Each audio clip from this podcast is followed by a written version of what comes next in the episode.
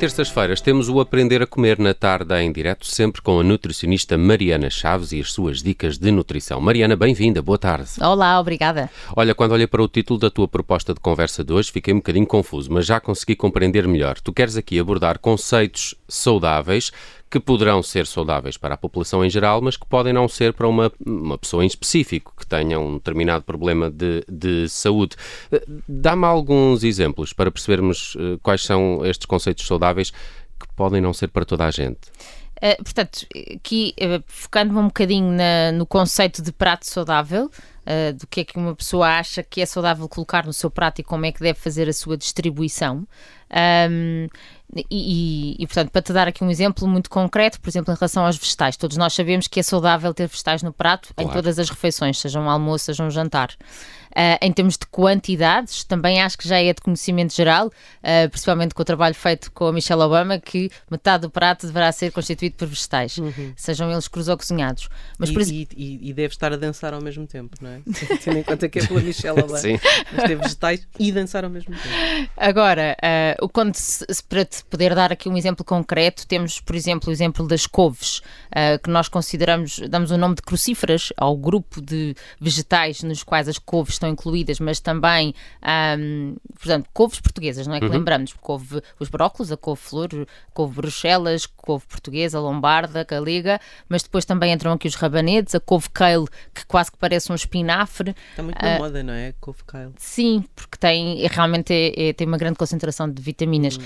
Mas então estas couves, quando consumidas cruas, que nós pensaríamos, fantástico, é uma ótima fonte de fibra, uma ótima fonte de vitamina K, ácido fólico, uh, e também nós sabemos que tem um composto anticancerígeno uh, que se chama sulforafano, que estes nomes um bocadinho esquisitos, mas que foi estudado como tendo um grande potencial anticancerígeno, principalmente no que toca ao cancro da mama e, portanto, é realmente falado uh, uh, pela parte científica como sendo um consumo que devemos favorecer na nossa alimentação se queremos ter esse cuidado, principalmente se for picado, portanto cru e picado. Mas porquê picado? Uh, porque se sabe que a absorção é maior. Ah, okay. Por exemplo, em relação aos brócolos, sabemos que os, os brotos, portanto, aquela, como se fosse a, a, flor inicial, Ai, a an antes de dar origem à, à, ao florete grande, Sim. tem uma concentração muito superior do que o, o, floreto. o, o floreto mesmo propriamente dito, mas ainda assim é uma concentração ótima, atenção.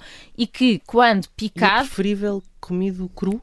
Quando cru, conseguimos absorver muito mais quantidade uhum. dessa substância do que quando cozinhado. Ainda assim, cozinhado, fala-se que os brócolos até 6 minutos consegue-se manter essa substância ativa. Portanto, atenção às pessoas que deixam os brócolos 20 minutos até ficar verde escuro, que aí já perderam essa vantagem. E quando nós picamos, sabemos que conseguimos maximizar a absorção.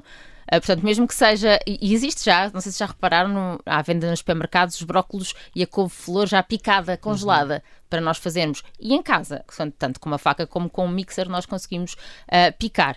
Mas então, esses Mas mesmos. preferias então cruz sempre a cozinhados? E aí é que entra esta, este, o, as recomendações poderem ser uh, gerais ou individualizadas, porque esses mesmos crus que têm este efeito benéfico têm um efeito nefasto para as pessoas que têm, por exemplo, hipotiroidismo.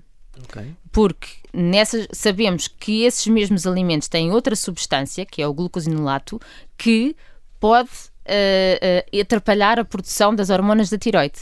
Okay. E, portanto, quem tem hipotiroidismo não deve tocar em couves cruas tocar, que se tocar uma vez não tem problema, mas fazer daquilo o seu hábito saudável. Portanto, era aqui um bocadinho este. O tal meio prato de salada para estas pessoas já é um bocadinho diferente, se calhar. Exato, será, será uma salada com canónicos, rúculas, alfaces, cenoura ralada, beterraba, pepino, pimento. Ou couves cozidas. Ou couves cozidas, exatamente. Hum. Isso mesmo.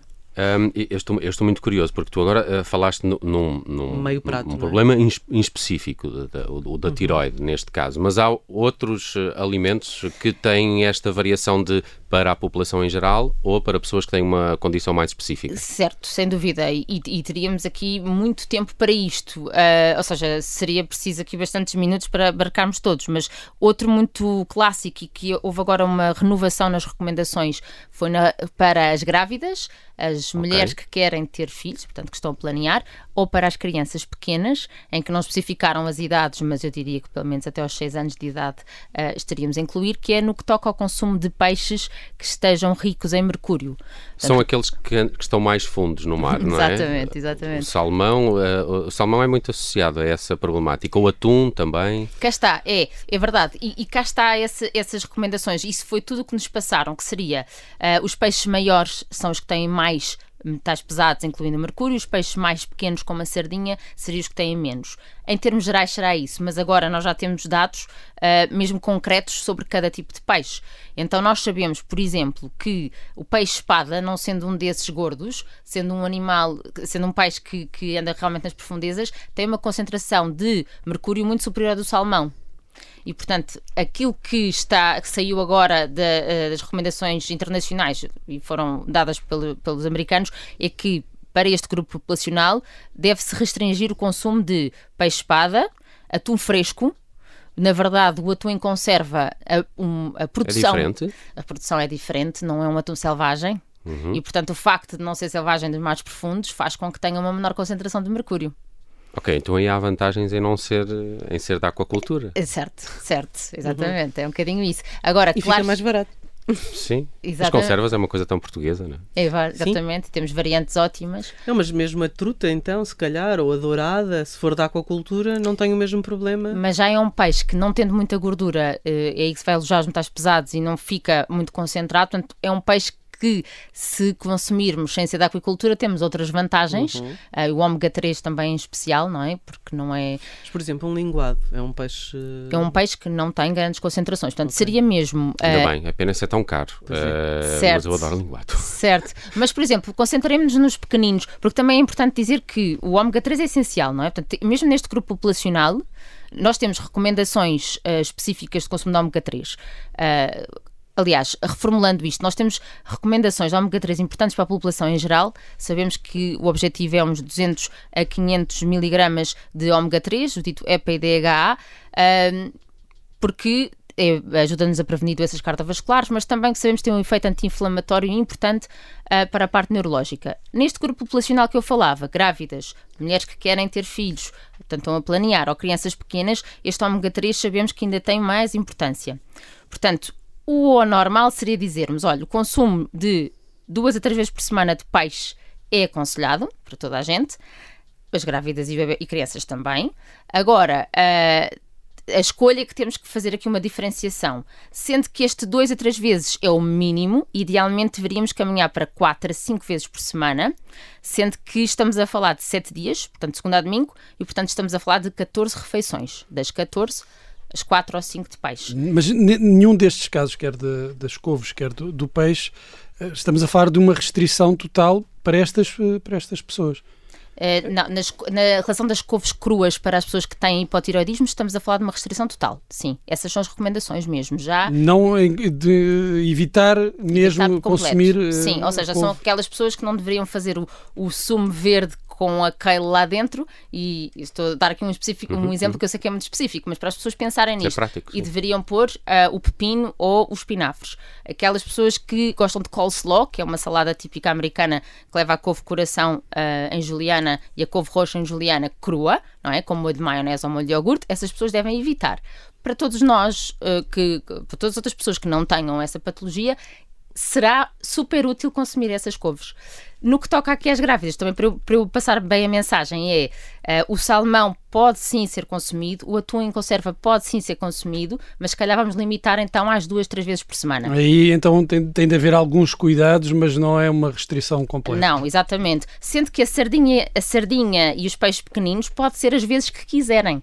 É importante passar isto, porque o ômega 3 realmente é, de, é, é, é uma gordura saudável que quanto mais melhor uhum. desde que seja de qualidade. Portanto, se a grávida decidir que quer consumir sardinha agora no mês de junho que vem, uh, todos os dias da semana, perfeito, não tem qualquer limitação. Atum fresco ou congelado, portanto, aquela aposta ou uh, tubarão também, que alguns sítios em Portugal vendem. É importante saberem que é dos peixes que têm mais uh, mercúrio. E o meu peixe preferido, que é a cavala grande, que existe nos Açores. Infelizmente é o peixe do mundo que tem mais mercúrio e então aí não deve Esse é o que tocar. tem mais níveis? É o que tem mais mercúrio, porque há mais países que têm esta cavala grande, que é ótima. Mas, mas cá está, é importante fazer a nota que a cavala é pequena, assim como a sardinha é um peixe pequeno, portanto não vai ter essa concentração de mercúrio e este grupo populacional pode consumir à vontade. Bruno, já comeste tubarão? Não. Que me lembro também não. Uh, não estou particularmente entusiasmado com essa ideia, mas se me aparecer à frente. Que eu saiba, não, não é? Exato. Exato. É uma carne ter comido. muito branca, uh, muito similar, sei lá, à garopa. Sim. Que eu imagino que também seja um peixe com muito mercúrio, porque é um, é um, é um peixe, digamos, das e profundezas, grande. não é? Mas não aparece nessa listagem, não. que hoje em dia até é bastante minuciosa, para terem ideia, até aparecem várias marcas de conservas uh, em que aparecem, isto nos Estados Unidos, não é muito dissecado, cá não temos nada desta informação, em que as que são, um, as que podem ser usadas por este grupo populacional e as que não podem. Okay. Portanto, e a garopa não aparece, uh, o parco, uh, alguns sites aparece como sendo um consumo moderado, vá, mas eu acho que só ter este cuidado já é bom e também passar a mensagem que consumir peixe faz todo o sentido. Muito bem, aprender a comer todas as terças com a nutricionista Mariana Chaves. Neste episódio olhamos aqui para conceitos saudáveis na população em geral, que podem não ser tanto para quem tem eh, condições mais específicas. Falamos aqui em particular do hipertiroidismo e, e também desta questão das grávidas que durante este período em que estão a tentar engravidar e os, eh, e os mais pequenotes também não devem evitar esse consumo de peixe, principalmente por causa do mercúrio. Esses peixes, os tais mais gordos, eh, maiores, se bem que temos o tal ômega 3 aqui muito importante para todas estas uh, situações. Na próxima semana, com a Mariana Chaves, ainda vamos ter aqui alguns, algumas exceções do que são estes conceitos uh, saudáveis que poderão ter interpretações diferentes uh, para a população em geral ou para casos específicos. Por isso, voltem a ligar-se connosco no Aprender a Comer da próxima semana. Este e todos os outros estão sempre disponíveis no nosso site e em podcast. Mariana, obrigado. Até para a semana. Até para a semana. Obrigada.